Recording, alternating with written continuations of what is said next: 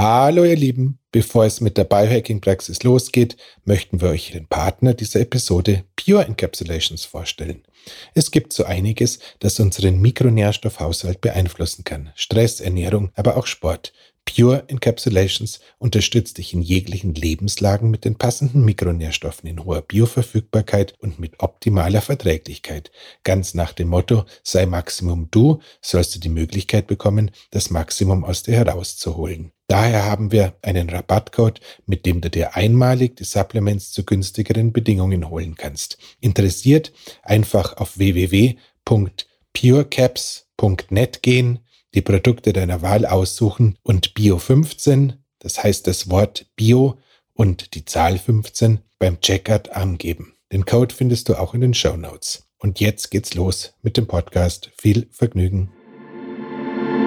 Willkommen in der Biohacking-Praxis, einem Podcast von The Red Bulletin, dem Magazin Abseits des Alltäglichen. Hol dir hier Woche für Woche die besten Tipps für dein besseres Leben für deine Gesundheit und für deine Performance vom Biohacking-Profi Andreas Breitfeld. Willkommen in der Biohacking-Praxis von Andreas Breitfeld. Das bin ich. Herzlich willkommen. Und von Stefan Wagner. Das bin ich. Gleich zu Beginn, das Wort Praxis verstehen Sie bitte nicht medizinisch, denn hier finden keine ärztlichen Beratungen oder ähnliches statt. Und zwar allein schon deswegen, weil ich kein Arzt bin, sondern Biohacker. In diesem Podcast geht es auch nicht um Krankheit, sondern um Gesundheit.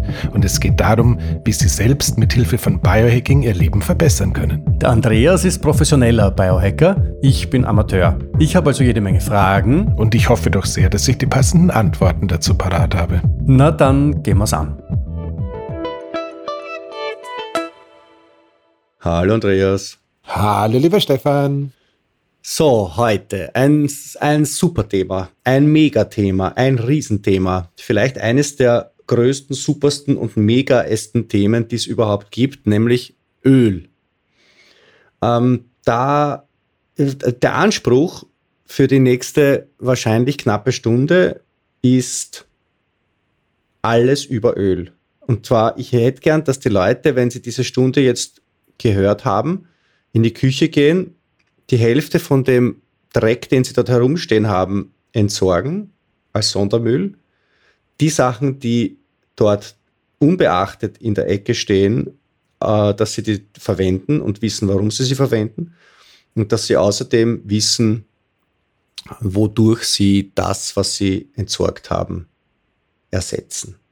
Schaffen wir das? Das schauen wir uns jetzt an.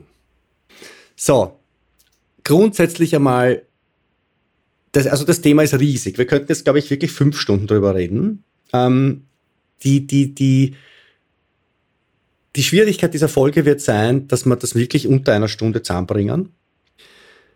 Womit fangen wir an? Fangen wir mit dem einfachsten Thema an und mit dem vielleicht Thema, wo die allermeisten Leute den äh, schnellsten Benefit daraus beziehen können. Omega-3? Gerne. Ähm, ganz schnell, weil ich glaube, ich werde in der Folge atypisch wenig äh, zu Wort kommen. Der Stefan ist tatsächlich ein Ölexperte. Ähm, ich kann euch jetzt schon mal warnen, ähm, teilweise, wenn ich mit dem Stefan ohne Mikrofon über Öl spreche, weiß der mehr zu dem Thema beizutragen als ich. Und an, auch wenn es schlecht für mein Image ist, werde ich da heute nichts dagegen tun. Also insofern kann es gut sein, dass viele von den Kurzzusammenfassungen, die der Stefan so normalerweise vorbereitet hat, ähm, bereits ähm, elaboriert genug sind, dass ich oft nur ein Ja dazu beizutragen habe. Wurscht von, von wem das. Kommt, von wem das kommt. Also, also all mein Wissen ist ja auch äh, nur entstanden durch, durch und gegen deinen Widerstand und Widerspruch und Zuspruch. So, das erste Thema Omega-3. Was wir wissen ist, es gibt pflanzliches und tierisches Omega-3 und es gibt algiges Omega-3. Das Omega äh, algige Omega-3 Omega-3, Omega das algige Omega-3 gilt eigentlich als Fisch-Omega-3. Ähm, es gibt drei verschiedene Arten von Omega-3-Öl. Das ist A, ALA, EPA und DHA. Die langen Versionen sind uns wurscht, wie das heißt. Na, da brechen wir uns die Zunge. Wenn ich schon bei Omega-3 mich verrät, dann weiß, tue ich gut daran, die Abkürzungen nicht in der vollen Länge auszusprechen. ALA, ist das, was in Leinöl drinnen ist, in Hanföl, in all diesen pflanzlichen Omega-3-Ölen. Das ist eh auch gut, aber nicht so das Richtige. Das Richtige, das Gute, das Tolle ist EPA und DHA. Das brauchen wir fürs Gehirn, das brauchen wir gegen Entzündungen und so weiter und so weiter und so weiter.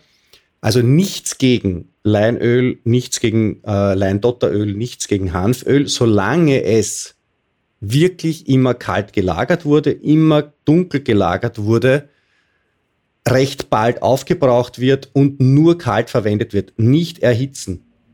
Wenn Sie das erhitzen, wird es kaputt und richtet großen Schaden an. Welche Art von Schaden weiß der Andreas ein bisschen genauer als ich. So, dann sind wir beim Fischöl und beim Algenöl da bitte achten Sie darauf, dass Sie nur etwas zu sich nehmen, was nicht allzu fischig schmeckt und, und allzu algig. Also fischig reicht. Weil dann ist es ranzig geworden. Und wenn ein Öl ranzig geworden ist, ist es nicht mehr zu verwenden, sondern zu entsorgen. Ja? Dann ist es nämlich tatsächlich schädlich. Das ist kein Spaß, das ist richtig Schaden, den sie sich da zufügen. Das ist auch das Gefährliche an diesen Fischölkapseln, weil da schmecken sie ja nicht, ob die schon so ranzig sind oder nicht, weil die schlucken sie ja als ein Ganzer runter. Das heißt, bitte Fischölkapseln vor der Verwendung zerbeißen eine. Und wenn das dann so ist, als hätte ihnen gerade ein Aal ins Maul gekotzt, dann weg mit dem. Ja? Nicht nach hinten, sondern nach vorne und die ganze Packung entsorgen. Habe ich das bisher alles in deinem Sinne formuliert? Du hättest das vielleicht ein bisschen weniger drastisch formuliert. Sagen wir mal so, ich habe gerade über die Metapher nachgedacht, da wäre mir eine andere eingefallen, du weißt. Aber ich fand ähm, die nicht schlecht. Also, also die, war, die, war, die, war, die war jetzt schon breitfeldartig, aber wir arbeiten noch dran. Ja, ja, ja. ja. Gut. Gut. So, jetzt, jetzt, jetzt äh, hören uns die Hörerinnen und Hörer zu und denken sich, okay, okay, okay, ich habe das verstanden. Ähm, aber wo kriege ich denn jetzt sowas her, so ein Omega-3-Öl, das der Wagner und der Breitfeld gut finden? Ähm, erstens kaufen Sie es bitte nicht im Supermarkt, weil dort steht es irgendwo im Regal herum und zwar schon seit Wochen. Und wenn da drauf steht Haltbarkeitsdatum, ich weiß nicht, ähm, in einem halben Jahr, vergessen Sie das. Das Ding ist kaputt. Ähm, das geht gar nicht anders. Auch wenn die Flasche lichtgeschützt ist, ist da zu warm drinnen und so, das, das geht nicht.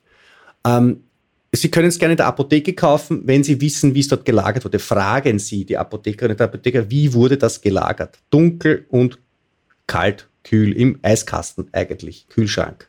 Nicht anders. Jetzt würde ich gern von dir wissen, Andreas, wenn ich so eine Flasche dann mir zum Beispiel auf dem Postweg zuschicken lasse, dann ist die ja ein paar Tage unterwegs und ist schon auch dunkel gelagert, weil der Glaskarton ist ja noch nicht erfunden, aber nicht gekühlt. Ist das schlimm? Ist das egal? Sagen wir mal so, grundsätzlich ist es so, die wirkliche Oxidation oder das, wo es wirklich hässlich wird, beginnt natürlich immer dann, wenn die Flasche mal aufgemacht wurde, beziehungsweise das Siegel runter ist, dann ist die Temperaturanfälligkeit deutlich ausgeprägter. Das heißt, äh, eine offene Frischölflasche auf dem Küchentresen für ein paar Tage, also auf, mal aufgeschraubt auf dem Küchentresen, mal für ein paar Tage stehen gelassen. Da hast du wirklich am Fenster eine, eine, eine, eine, Tee von, eine Tee von zwei bis drei Tagen, bis das Ganze wirklich äh, nach ähm, einem, einem Wal mit Magen-Darm schmeckt. Also das ist tatsächlich ähm, nicht ganz so äh, die, die clevere Wahl. Dieses Thema ranzig Flüssigkeit ist tatsächlich ein, ein Öl, allumfassendes Ding, wo ich auch sagen würde, also sobald irgendwie die Geschmacksknospen anfangen, sich da ähm, zusammenzuziehen, dass sie eher an Kapern erinnern als an, an Knospen, dann kannst du davon ausgehen, es ist echt was schiefgelaufen. Also das ist auch ganz wesentlich.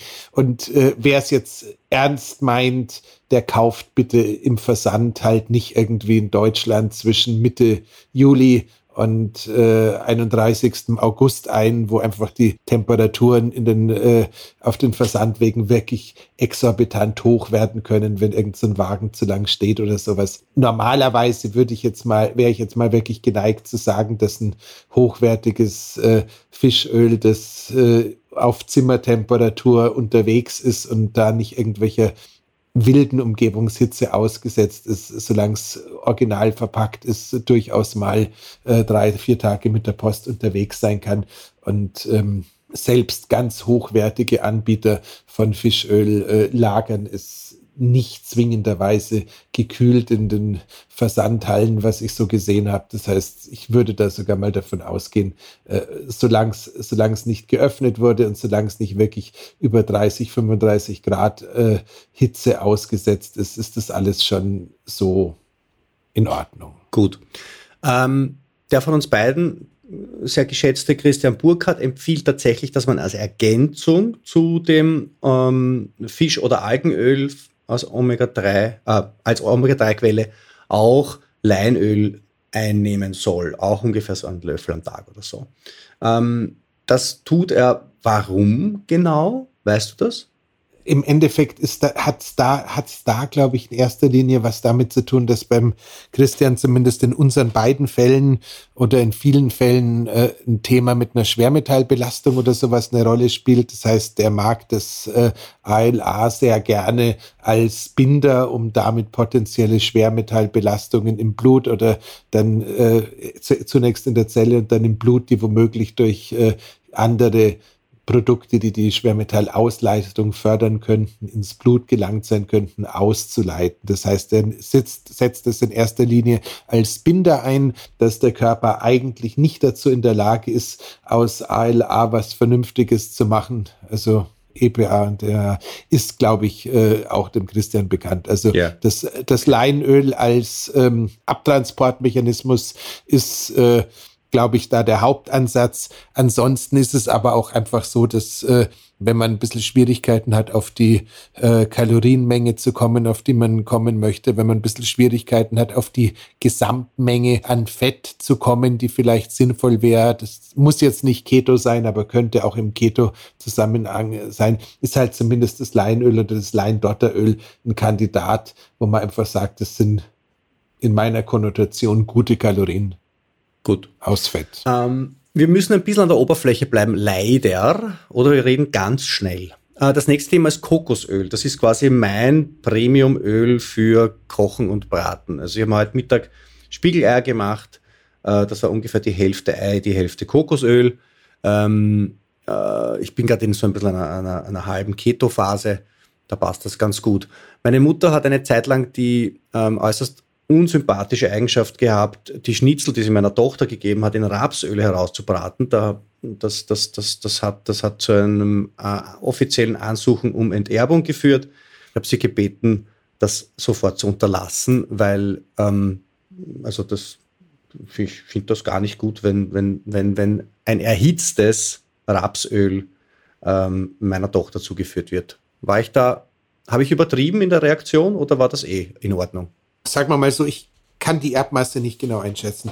Ähm, aber davon abgesehen, ja. Ja. Das heißt, äh, äh, kurz, kurz, kurz gesagt, äh, äh Kokosöl hat natürlich schon, um da kurz dabei zu bleiben, ab einer gewissen Menge genossen schon eine ordentliche Menge an ja, Cholesterin mit an Bord. Das muss man, muss man mal fairerweise sagen. Jetzt müsste man aber an der Stelle dann auch wieder die Diskussion einbauen. Ähm, äh, äh, welche Auswirkungen hat Cholesterin auf der aus der Nahrung auf das Gesamtcholesterin?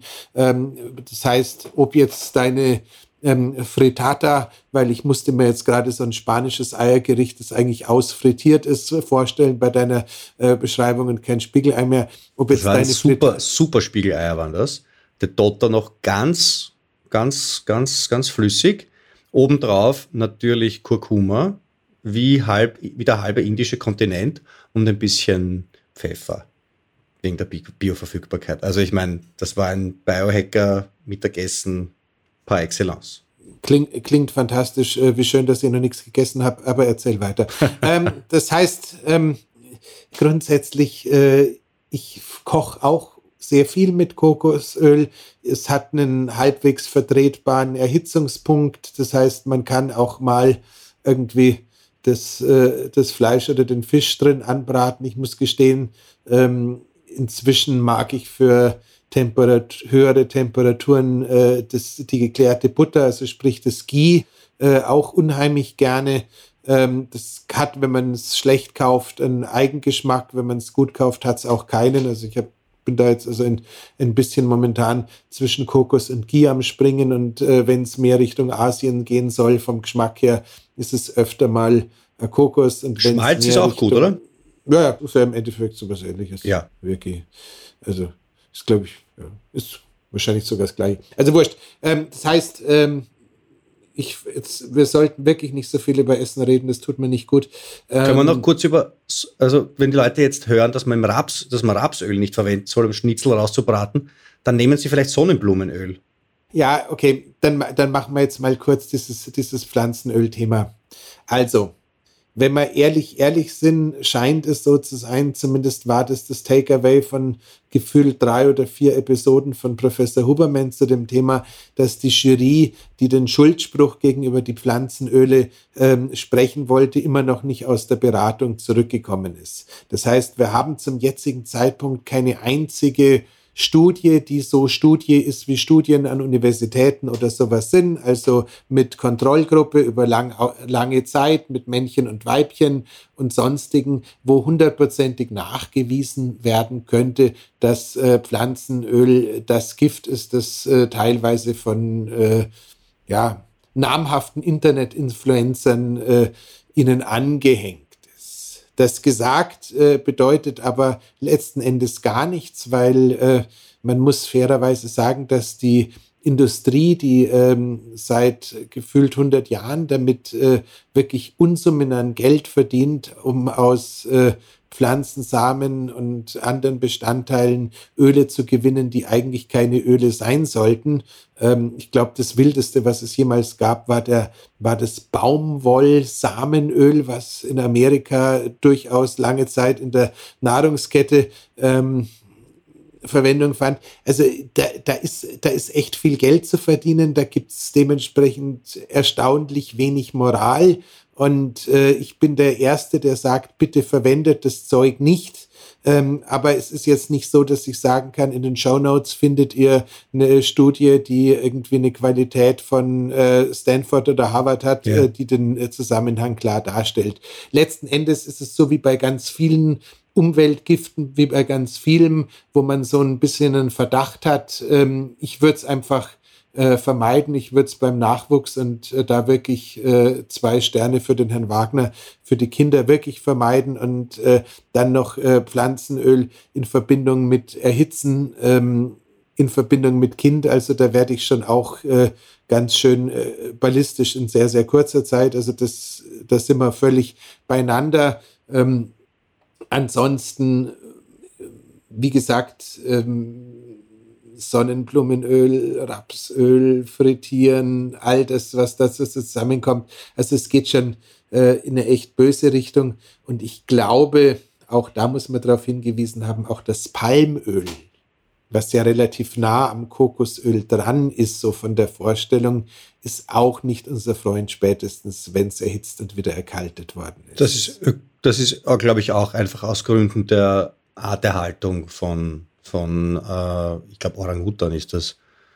Irgendein, irgendein, irgendein Affe wird da ganz schrecklich dahin gemeuchelt, damit die Leute das Palmöl gewinnen können. Das wollen wir, das wollen wir natürlich auch nicht. So, ähm, das heißt, diese Pflanzenöle, ich habe jetzt, das ist jetzt sowas, was in der Küche steht und wo die Leute dann nachher gehen sollen und sagen, so, äh, lieber nicht. Da steht dann Sonnenblumenöl, da steht dann Distelöl, da steht dann Maiskeimöl, da stehen dann all diese Öle. Kann ich die für irgendwas noch verwenden? Kann ich mir die über einen Salat träufeln? Kann ich mir, ich weiß nicht, äh, die, die, die, die Wangen ein, einmassieren, dass die Haut rosig wird? Oder also Türsch Türscharniere. Türscharniere, okay. Tür Türscharniere sind super. ähm, was die Haut angeht, mit Leinöl kann man Holz, mit Leinöl kann man Holz behandeln, glaube ich. Ja, aber Leinöl kann man ja auch noch essen essen. Wenn es ranzig ist, wenn es ranzig ist, glaube so. ich auch noch, ja. Ja, aber ein, äh, äh, ranzig riegendes Holz möchte ich auch nicht in der Küche haben. Nein, das geht angeblich dann noch. Das, okay. Das, das, ja. Äh, ihr seht, der Herr Wagner und Öl, ist, er ist ein Ölbaron. Ähm, aber ähm, also noch, noch ich mal, gleich, noch mal ich werde gleich die, die Titelmelodie von Dallas anfangen zu trällern. Katzenkinder, Katzenkinder, Katzenkinder, setz den Hut ab, Stefan. Ähm, Bobby. Aber, aber So, hör auf, wir, wir verschwenden wertvolle Zeit. Ja, ja, Heute müssen wir ja, ja, wirklich was weiterbringen. Ja, genau, also lass mir das noch gesagt haben. Hinweis, wir machen diese Haut- und Alterungsepisode wohl doch, weil ich immer wieder Zuschriften bekomme, dass die Leute das unbedingt hören wollen. Ähm, ich würde niemals nichts auf die Haut schmieren, was ich nicht auch essen möchte. Deswegen würde ich auch kein äh, Öl, das ich nicht essen möchte, ähm, mir danach zum Entsorgen auf die Haut schmieren. Was ich allerdings tatsächlich tue, ist ähm, immer wieder mal äh, gerne im Sommer, wenn ich den Eindruck habe, ich muss mir was auf die Haut schmieren, ein Kokosöl auf die Haut zu schmieren. Ob das jetzt Mythen sind oder nicht, kann ich nicht genau beurteilen. Aber angeblich hat es irgendwie so, eine, so einen Sonnenschutzfaktor von 0,5 bis 2 oder so, also eigentlich gar nicht nichts, aber immer noch besser als gar nichts. Und ich äh, neige tatsächlich ein bisschen zu ja, trockener Haut und Falten. Wie das sorgt wisst. offensichtlich für jugendlichen Teil. Bussi Papa. ähm, genau. Das heißt, ähm, ich würde jetzt Zeug nicht auf die Haut schmieren, wenn ich es nicht essen will. Das gilt ja. dann auch für unsere Pflanzenöle. Ähm, ansonsten wie gesagt, äh, wenn man jetzt irgendwie schön beim Essen ist und irgendwie da halt mal irgendwie im Salat sowas vorkommt, ist es kein Problem. Frittiertes sollte man ja letzten Endes ähm, mit dem Wissen von 2023 sowieso nicht eigentlich auf dem Speiseplan haben. Ähm, und ja, wenn es frittiert ist, ist es natürlich auch noch in bösen Ölen frittiert, in was denn sonst. Ja, also das da, heißt, all diese die Pommes frites in einem Restaurant, an einem Würstelstand, äh, bei Fastfood-Imbiss, das ist alles sehr gefährlich. Ja. Äh, ja, es ist sehr, sehr, sehr gefährlich. Es ist vermutlich auch wieder relativ, aber äh, das Problem ist, um das auch noch kurz reinzuschmeißen, ähm, unsere Überflussernährung in Verbindung mit äh, problematischen Stoffen. Das heißt, ich gehe davon aus, wenn du halb verhungert äh, durch die Steppe läufst und dann äh, rennst du irgendwie über vier Pommes drüber und isst die, dann ist wahrscheinlich ähm, der Schaden ein deutlich geringerer, als wenn du zu den vier Pommes noch weitere 400 und äh, Wiener Schnitzel oder was anderes frittiertes und dazu noch ein Berg äh, äh, Kohlenhydrate isst. Das heißt, sobald du ähm, äh, einen Fettüberschuss hast in Verbindung mit einem Kohlenhydratüberschuss, in Verbindung mit einer Insulinreaktion, die dann den ganzen Dreck ak ak akut sofort in die Zelle transportiert, weil der Körper nicht weiß, wie er mit dem ganzen Überschussmaterial anders umgehen soll, als das Ganze ins weiße Depotfett reinzuhauen, dann baust du dir tatsächlich ein Szenario, das ernsthaft ekelhaft ist. Wenn das Ganze jetzt eher in der Situation von äh, kalorischer Unterversorgung stattfindet, äh, wäre ich jetzt zwar auch nicht unbedingt glücklich und würde es nicht als Dauerernährung ansehen, aber jetzt mal blöd gesagt, wenn du irgendwie drei Stunden beim Wandern warst und dann kommst du da oben auf der Hütte an und dann gibt's da irgendwie drei oder vier Gerichte in den Größen, die man halt so normalerweise in Restaurants bekommt und bei allen ist irgendwie ein Pflanzenöl dabei, dann würde ich das, wenn du während dem Wandern nichts gegessen hast und danach den gleichen Weg auch wieder zurückgehst, jetzt nicht als äh, den Moment ansehen, wo du deinem Körper unwiederbringlichen Schaden zufügst. Du bist äh, sehr undogmatisch, sag ich mit erhobenem Zeigefinger. Ich weiß, Papa. Ja. ähm, was ist jetzt so schlimm an diesen Pflanzenölen? Warum wollen die Biohacker das nicht? Warum sagt der Paul Saladino, den ich ja mehr mag als du, ähm, warum sagt er, ähm, Pflanzenöle wegzulassen ist der größte einzelne Gesundheitshack, den man machen kann? Ähm, das liegt daran, dass dieses Omega-6, das in diesen Pflanzenölen zuhauf drinnen ist, dafür sorgt, dass Entzündungen bei uns im Körper angetriggert werden. Wir brauchen Omega-6, aber unsere normale moderne Ernährung, der wir auch kaum ausweichen können, wenn wir Biohacker sind, weil irgendwo da wischen wir immer irgendwas, was schon industriell gefertigt ist. Ähm, unser Omega-6 zu Omega-3-Verhältnis ist äh, dramatisch verkehrt. Das gehört viel mehr zugunsten von Omega-3 umgekehrt, ist es aber nicht. Da können wir noch so viel Omega-3 nehmen. Ähm, und dann kriegen wir dieses Problem mit unterschwelligen Entzündungen und das brauchen wir alles überhaupt nicht. Außerdem, wenn diese Omega-6-Öle noch kaputt sind, wenn sie beschädigt sind durch Erhitzung, durch, ähm, durch Licht, also durch Oxidation, dann äh, sind das kaputte Moleküle, die sich in die irgendwie Zellmembran, glaube ich, einbauen, wenn ich das irgendwie richtig mitgekriegt habe. Das heißt, unsere Zellwände werden dann auch noch kaputt, funktionieren nicht mehr so, wie sie sollten, weil da irgendein, das ist so wie wenn man in ein Haus einen, ein, zwischendurch ein Ziegel einbaut, der ist aber halt aus, ich weiß nicht, ähm, Papier. Das wird für das Haus nicht gut sein. Wenn es ein einzelner Ziegel ist, wird das Haus nicht einfallen, aber wenn irgendwie eine ganze Reihe von Ziegeln daraus ist, dann wird das einen Schaden äh, erzeugen, früher oder später.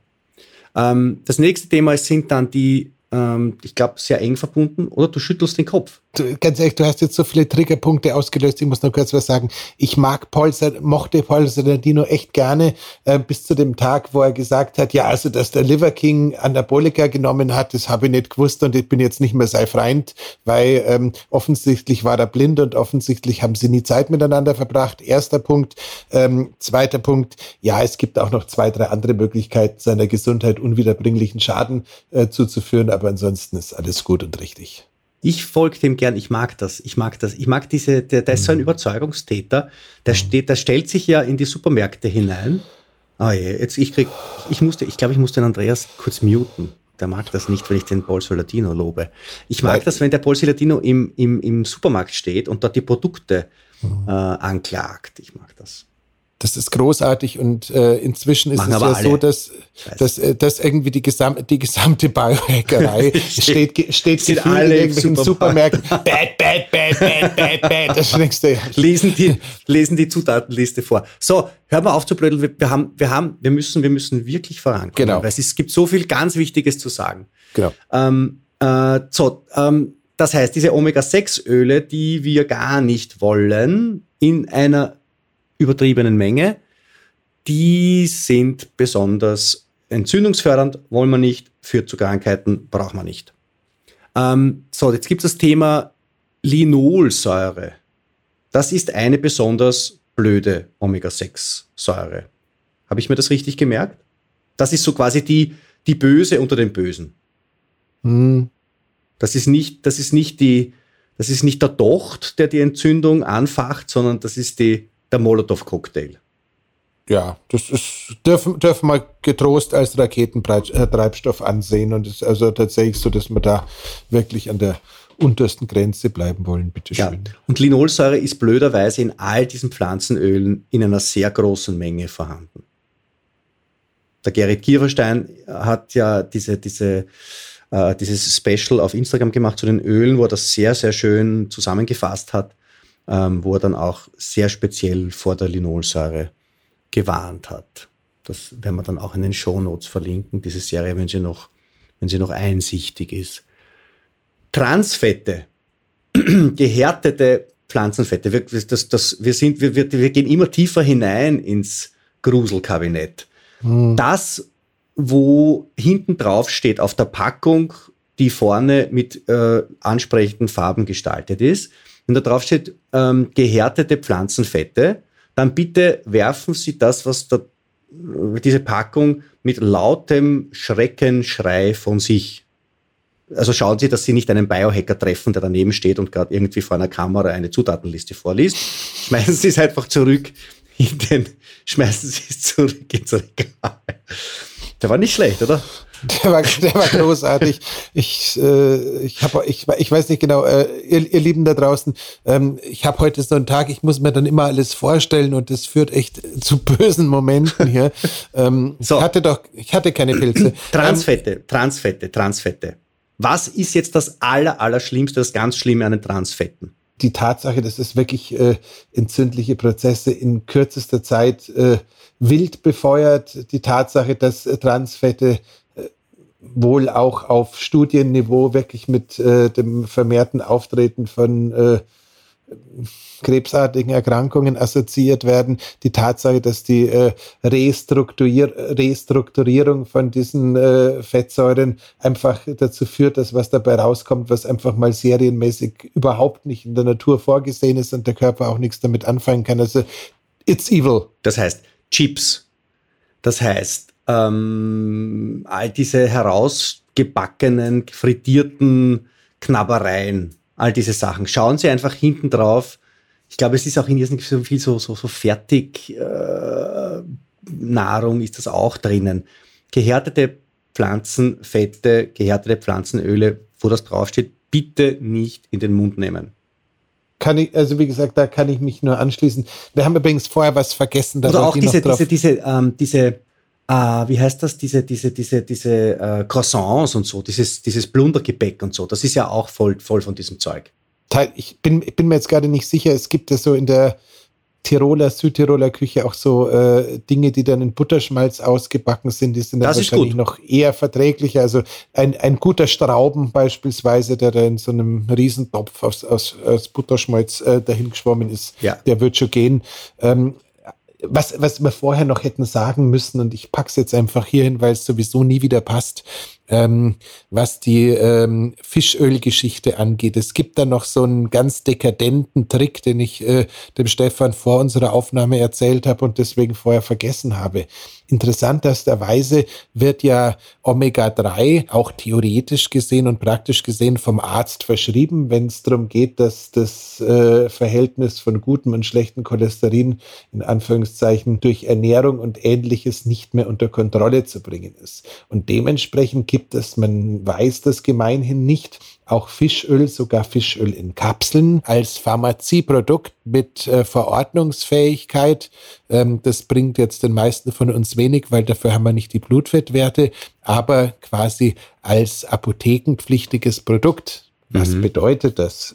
Wir sind ja immer so ein bisschen gegen Pharma oder häufig gegen Pharma, aber bei einem Produkt, das äh, so häufig gepanscht, verunreinigt, äh, nicht mehr gut oder sonst was ist, bedeutet diese Apothekenpflichtigkeit dieser, Sonder, dieser Sonderprodukte, dass da nicht einmal alle zwei Jahre, wie bei Lebensmitteln, äh, Nahrungsergänzungen sozusagen ein Test durchgeführt wird, sondern da wird bei jeder Charge ein Qualitätstest durchgeführt. Das heißt, wenn du zufälligerweise das Thema Fischöl sehr, sehr ernst nimmst und äh, Schwermetallbelastungen, ranzliges Öl und alles andere, was theoretisch gesehen bei Fischöl auch eine Rolle spielen könnte, könnte es eine gute Idee sein, sich mal bei einer Online-Apotheke durchzuklicken und zu schauen, was es da an nicht äh, Supplements, sondern eben apothekenpflichtigen. Und da steht das Wort apothekenpflichtig dabei. Da steht das Wort apothekenpflichtig okay. drin.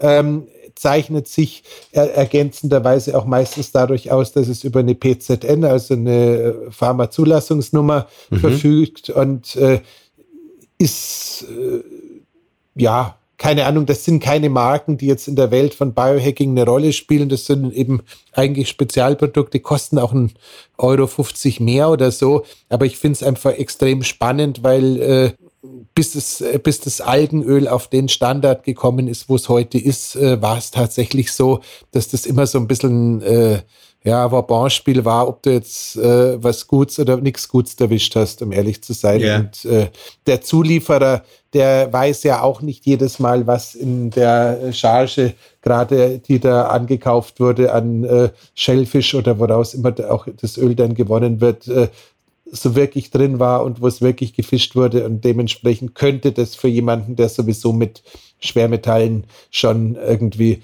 eine längere Historie hat, eine ganz gute Geschichte sein, ergänzenderweise ja. gesagt. Ja, das heißt, ich gehe in die Apotheke und sage, haben Sie apothekenpflichtiges Omega-3-Öl?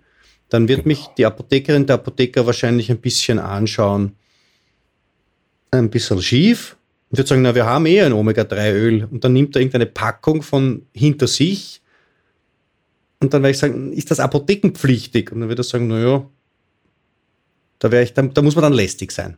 Genau, ja, beziehungsweise, wie gesagt, ich, es, es googelt sich in 30 Sekunden. Es macht keinen Sinn, bei einem äh, länderübergreifenden Podcast ein Pharmaprodukt aus Deutschland zu verlinken. Aber ähm, wie gesagt, ich bin mir ganz fest davon überzeugt, äh, dadurch, dass es eben diese Spezialanwendung äh, für den Cholesterinausgleich auch hat, äh, ja. dass es da äh, in jedem beliebigen Land äh, entsprechende Produkte für die gibt, die es ganz sicher haben wollen. Und ja. jetzt zurück zum Thema. Ja, nein, also das ist Omega-3-Thema, das ist so wichtig. Ich, ich habe ja Eine Zeit lang war ich ein bisschen schlampig mit, mit Omega-3-Einnahme, Fischöleinnahme insbesondere.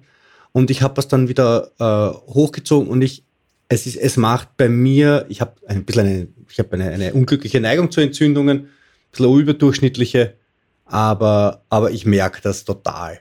Also das, das ist bei mir wirklich die Nahrung, das, das, ist, das ist die Nahrungsergänzung, die ich wirklich innerhalb weniger Tage deutlich merke in meiner Lebensqualität. In auch in der Ko ich glaube auch in der Kopfgesundheit. Also ja. ich merke es tatsächlich ja. auch. Äh ja, wirklich, wirklich, wirklich. Und wenn ich google, also ich habe jetzt gerade nebenbei, weil du gesagt hast, in 30 Sekunden hat was gefunden. Ich habe es jetzt 30 Sekunden lang gegoogelt, ich habe es natürlich nicht gefunden, habe wahrscheinlich zu wenig Omega-3 genommen. Ähm, aber das, was ich dann gleich aus, ähm, ausgewiesen kriege auf Google, ist, dass, die, dass irgendwelche Ärzte warnen davor, dass man Omega-3 nicht nehmen soll, weil es bringt nichts und so. Da, da könnte ich gleich wieder zwei Minuten unserer kostbaren Zeit durch einen kleinen Rant vergeuden. Das mache ich jetzt aber nicht. Sondern wir gehen wieder zurück zum Thema. Entschuldigt bitte, ich jetzt vorher sagen sollen. Wir gehen gleich wieder zurück zum Thema. Ähm, wir kommen gut voran. Jetzt sind wir bei diesem großen Thema Nüsse. Nüsse heißt ja super gesund, soll man essen. Aber Nüsse haben viel Omega-6. Was machen wir jetzt? Essen wir die gesunden Nüsse oder essen wir es nicht? Essen wir wenig? Was tun wir? Essen wir wenig. Aber Nüsse essen wir schon. Mandeln, Pekannüsse, Walnüsse, Cashewnüsse. Ja, also ganz, ganz ehrlich, äh, die Dosis macht das Gift. Es ist tatsächlich schwierig äh, geworden heutzutage. Früher hat man die meisten Nüsse entweder gefunden oder selbst wenn man sie nicht gefunden hat, wenn man sie im Sackerl ungeschält gekauft hat, war immer ein bisschen Aufwand und damit ein bisschen Zeit damit verbunden. Heutzutage bestellst du da irgendwie im Internet ein Kilo Mandeln und äh, zahlst dann, keine Ahnung, 18 Euro dafür und äh, nach zwei Tagen ist das Kilo Mandeln weg. Das könnte äh, nicht nur, was die Blausäure angeht, mäßig gute Idee sein, sondern äh, bei Nüssen ist es tatsächlich so, die sind ein sehr, sehr äh, gehaltvoller Snack der Natur. Die sind in geringer Dosis echt super, aber ich würde da halt wirklich sagen, so eine Handvoll Nüsse am Tag ist also so, je nachdem, wie groß deine Hand ist, ist das vielleicht auch ein Indiz, wie viel, aber ich würde es wirklich so auf eine, auf eine Handvoll am Tag beschränken, egal ob es jetzt eine Macadamia, eine Pekan oder sonst was ist. Und ja. da geht es mir jetzt auch einfach um den Energiegehalt. Ja. Ähm, wie versorgst du dich mit Fetten? Also was, jetzt gehen wir, gehen wir deinen, deinen, deinen Tag durch. Wir sind noch gar nicht beim Thema MCT und C8-Öle gelandet. Das ist jetzt wahrscheinlich ein ganz ein guter Anlass. Du beginnst ja, ja deinen Tag. Genau. Mit. Also ich, ich beginne nicht, sondern ähm, ich habe ja irgendwie so ähm, mein Frühstücksersatz oder sowas ist ja nach wie vor dieser Butterfett-Kaffee, dieser Biohacker-Kaffee, Bulletproof-Kaffee oder wie man es nennen möchte. Und äh, wer sich äh, die Tage auf äh, dem Red Bulletin rumtreibt, findet ein, ja, erschreckend episches Werk aus meiner Feder zum Thema äh, Butterfettkaffee, weil da wurde ein Artikel hochgeladen, der ist äh, so lang, dass es mir beinahe Sorgen macht. Ähm, jedenfalls ähm, das Thema äh, MCT-Öl beziehungsweise C8-Öl äh, begegnet mir so eineinhalb bis ja maximal zwei Stunden nach dem Aufstehen, wenn ich da diesen Butterkaffee-Refeed sozusagen zu mir nehme. Ähm, ob man C8-Öl wirklich dringend braucht, ob das für alle Leute gut ist oder nicht, ist eine andere Folge. Ich verweise hier sowohl an unsere, auf unsere Butterfett-Kaffee-Folge als mhm. auch auf denselbigen Artikel nochmal. Ähm, aber jedenfalls ist es halt schlicht und ergreifend so, mir tut diese Energieversorgung mit dem ja, Fett-Kaffee-Gemisch sehr gut. Sie hat tatsächlich bei mir einen signifikanten Ausschlag auf den Blutzucker äh, zur Folge, was tatsächlich faszinierend ist, weil man das bei Butterfett in der Form eigentlich nicht erwarten würde. Aber bei mir schlägt das Ganze schon so ein bisschen an die obere Grenze des grünen Bereichs hin, was aber auch wieder ganz gut passt, weil ähm, tatsächlich der Butterfettkaffee bei mir der Pre-Workout-Kaffee ist. Das heißt, ich trinke den, bevor ich anfange, Sport zu machen. Und da mhm. ist zum Tacken an der oberen Grenze äh, des äh, ja, Zuckerspiegels zu sein sicher sowieso eine gute Idee. Ähm, das heißt, MCT-Öl oder C8-Öl eigentlich ist äh, ziemlich ja, unproblematisch in meinen Augen, scheint von den es scheint eher antientzündlich als entzündlich zu sein, ähm, ist für die, die irgendwie mit Ketose und ähnlichem äh, liebäugeln, wenn man keine Butter dazu nimmt, auch sicherlich ähm, als äh, insulinneutral anzusehen, erfüllt also damit eine Vielzahl von Sachen. Es gibt Leute, die mischen damit einen Salat an.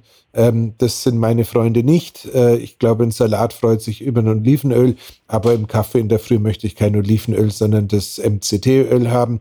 Also insofern ist es da, ist es da gut aufgehoben. Wie viel, wie viel MCT-Öl nimmst du da? Ja, ein Esslöffel. Ja. Also das, das ist ein nicht, ein nicht ganz unwesentlicher Hinweis, weil MCT-Öl hat, hat, hat, die Eigenschaft, ähm, die Verdauungsorgane zu fordern und manchmal auch leicht zu überfordern. Und was tut man denn dann mit der ganzen Energie, die man hat, wenn man so einen Biohacker-Kaffee in der Früh zu sich genommen hat, wenn der Aktionsradius so stark eingeschränkt ist?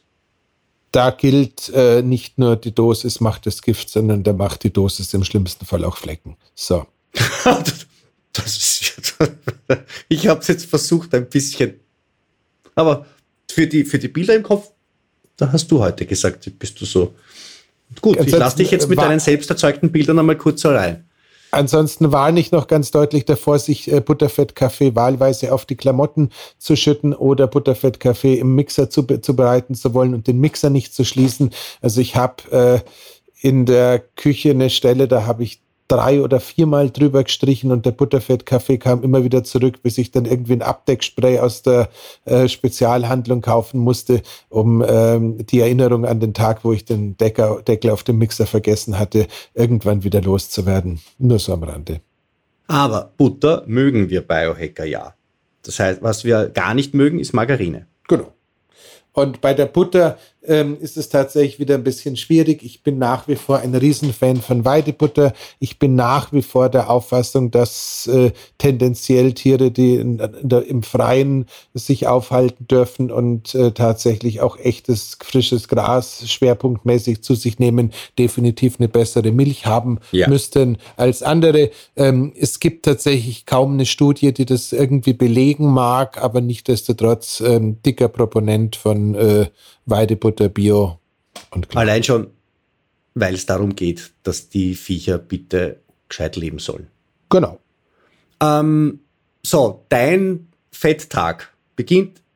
Wir, wir sind gerade einmal, wir sind gerade einmal dabei, wie du deine Wände in der Küche gestaltest. Genau. Ähm, dazu, dazu nehme ich zu dem Butterfettkaffee, weil ich da auch ewig rumgekämpft habe, wie ich das mache, das Resveratrol ein ähm, weil ähm, auch das immer wieder ein äh, Problem ist. Das Zeug ist ja nur dann bioverfügbar, wenn man es mit Fett zu sich nimmt und irgendwie die ähm, Idee von ähm, David Sinclair, sich da in der Früh so ein Essigöl, Balsamico äh, gemischt zu machen und das da reinzuschütten, fand ich zwar interessant, aber irgendwie eher interessant als ähm, ansprechend. Ähm, also äh, Salatsoßen zum Frühstück wusste jetzt auch nicht so recht. Ohne Salat. Genau genommen ist es so, dass ich von meinem äh, ja, Butterfett-Kaffee-Kelch zwischenzeitlich eine Espressotasse abzweige. Da kommt dann äh, besagter Inhaltsstoff rein, dann kommt da normalerweise auch so drei bis vier Tropfen Methylenblau mit rein und dann kommt dann kommen dann noch jetzt im Winter wieder zwei bis vier Tropfen ähm, ADK-Öl äh, mit rein. Also alles, was ölig sein soll, nehme ich dann quasi in dem Gebinde ein. Mhm. Ähm, und ähm, weil ich jetzt so lange über das Frühstück gesprochen habe, lasse ich einfach nur aus Respekt vor der Zeit dieser Folge das Mittagessen einfach mal aus. Ähm, Aber nur aus Respekt. Genau. Ähm, und äh, am Abend äh, ist es dann tatsächlich so, erhitzt gibt es in der Regel wahlweise Kokosöl oder ähm, eben Ghee. Ähm, davon in der Regel ein bis zwei Esslöffel, was man halt so braucht zum Anbraten. Jetzt ist es allerdings so, ich koche sehr selten für mich allein. Normalerweise habe ich äh, Gesellschaft, ein oder zwei äh, Töchter oder sowas in der Art, also irgendwie weibliche Gesellschaft, äh, die da mit ist. Die essen zwar in der Regel viel weniger als ich, aber wenn ich da selbst drei Esslöffel Kokosöl in der Pfanne hätte, landen die nicht alle bei mir. Ähm, muss man jetzt auch sagen. Salat äh, immer mit Olivenöl. Ähm, eine eigenartige ähm, Angewohnheit habe ich, wenn es darum geht, irgendwie ein äh, Fleisch aus der Pfanne, Pfanne, das ohne Soße kommt, zu verfeinern. Das gieße ich gerne, wenn es auf dem Teller ist, noch mit äh, Leinöl an. Ähm, das ist ein bisschen an der Grenze, weil das Leinöl damit ja, Kontakt zur Temperatur bekommt. Aber ähm, ich könnte es mal mit dem Laserthermometer überprüfen. Ich gehe nicht davon aus, dass es in der kurzen Zeit, bis ich es eingeatmet habe, ähm, eine Chance hat, sich groß über Zimmertemperatur zu erwärmen. Ähm, was haben wir denn sonst? Also das heißt, Kokos die Grenze von diesen Ölen, von diesem Leinöl und Leins, Lein, Leindotteröl und Hanföl und so, die ist bei ungefähr Zimmertemperatur. Ja, sie muss ja bei Körpertemperatur liegen, sonst würde ja äh, was ganz Schlimmes passieren, wenn du das Ganze, wenn das Ganze äh, in den Verdauungstrakt reinlässt. Also da ja. gehe ich jetzt mal einfach davon aus, so, da, sonst wäre die ganze Wissenschaft komplett an die Wand gefahren.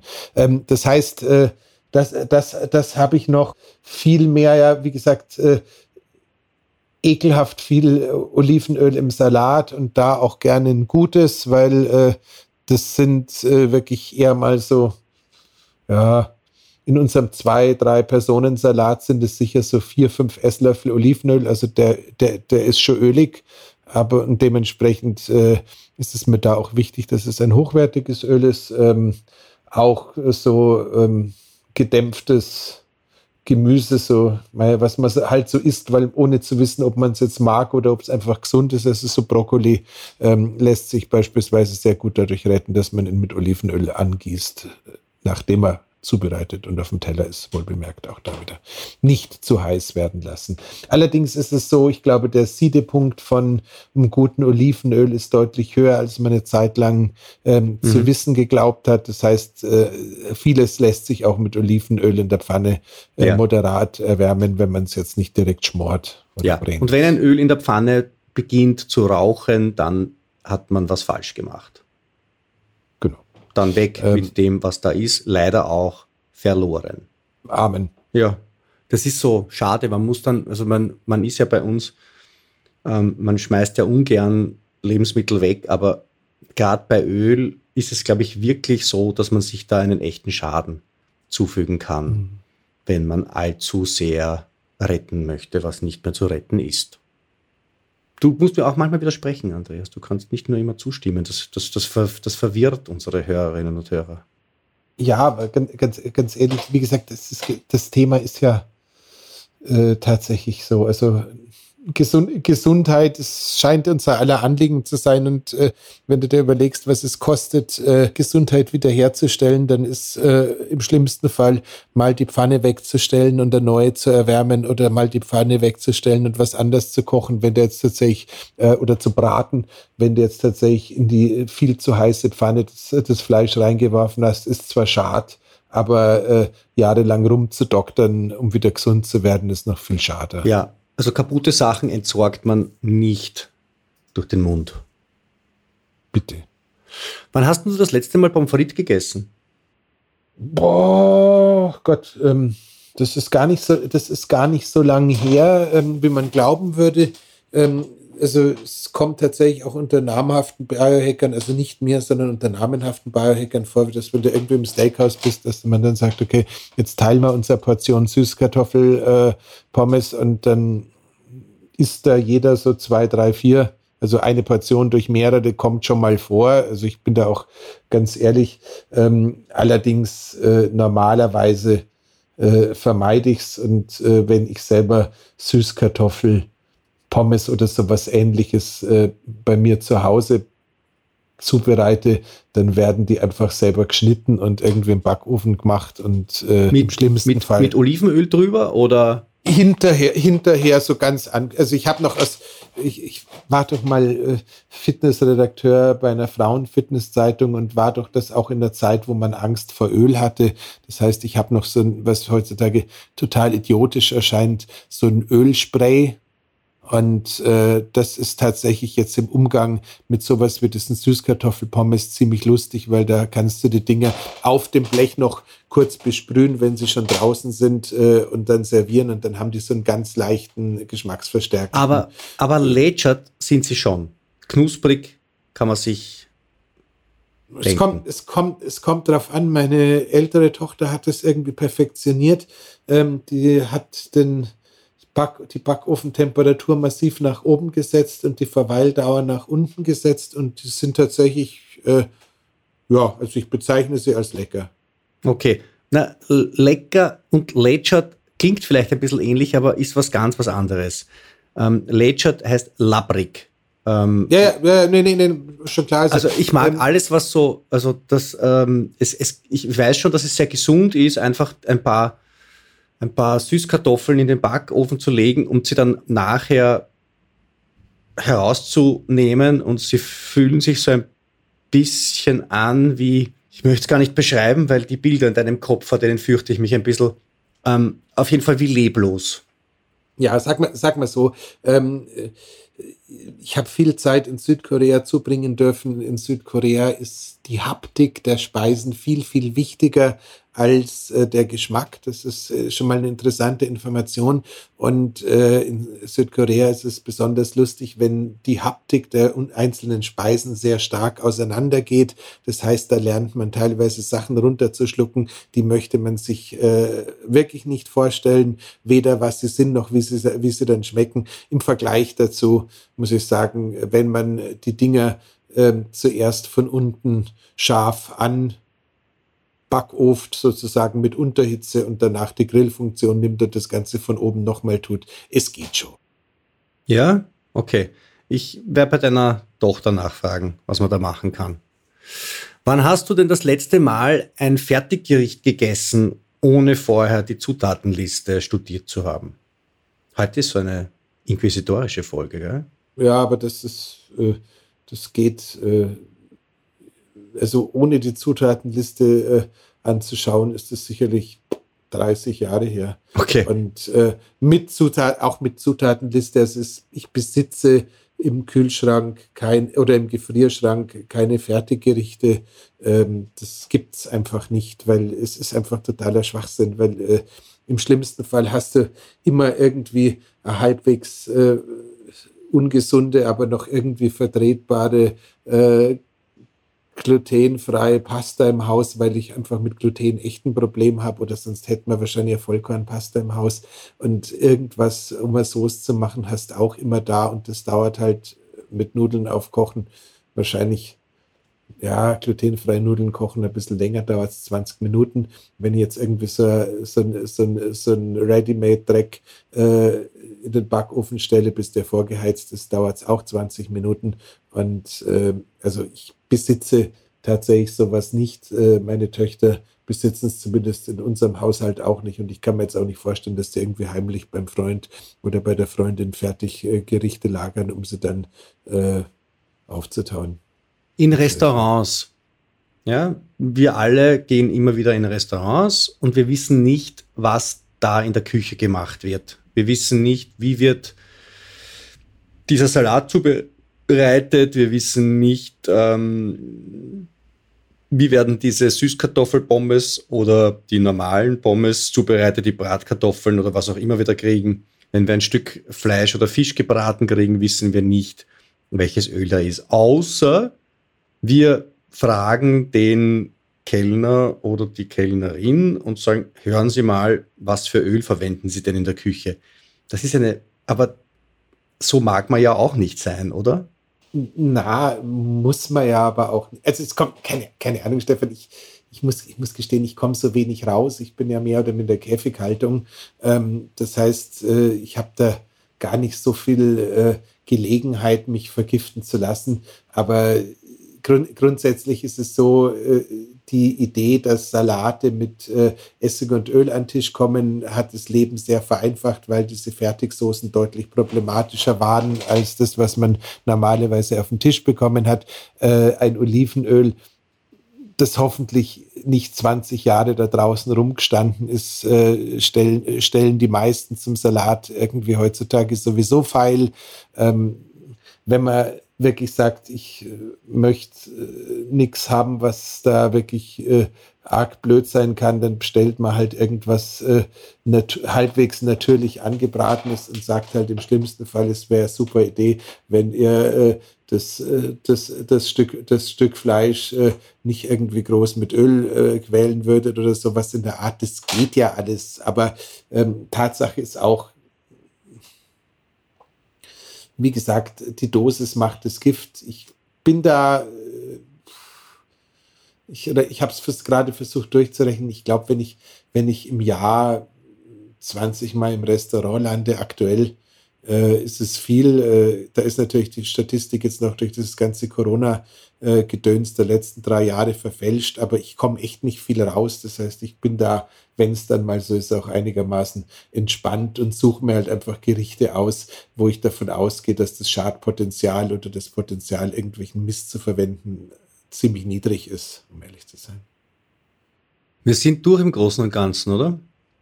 Ja. Fehlt noch irgendwas? Haben wir noch irgendwas vergessen? Wir haben die Omega-3-Geschichte, die Omega-6-Geschichte, wir haben die, wir haben die, die Linolsäure an den Pranger gestellt, wir haben die Transfette verteufelt, wir haben ähm, Kokosfett, MCD-Öle, Schmalz, Ghee freundlich erwähnt.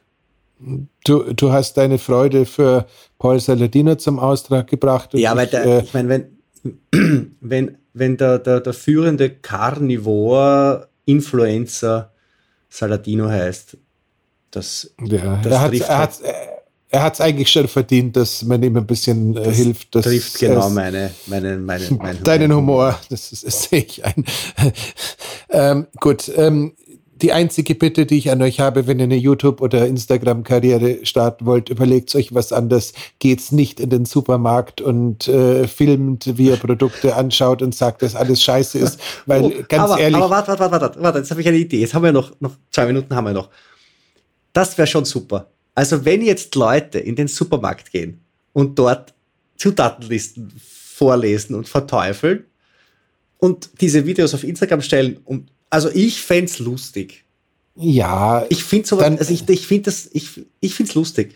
Ganz, ganz, Aber es ganz ist ehrlich, Stefan, es, nein, das Problem ist tatsächlich, irgendwo auf der Welt äh, verhungern immer noch Leid. Es sind zwar immer weniger geworden. Es ist ein Wahnsinn, was die Lebensmittelindustrie teilweise an Dreck auf uns einprügelt und was sie für Geld dafür verlangen, dass, es, dass, dass das Zeug äh, irgendwie über Marketingmechanismen an den in Konsumenten kommt.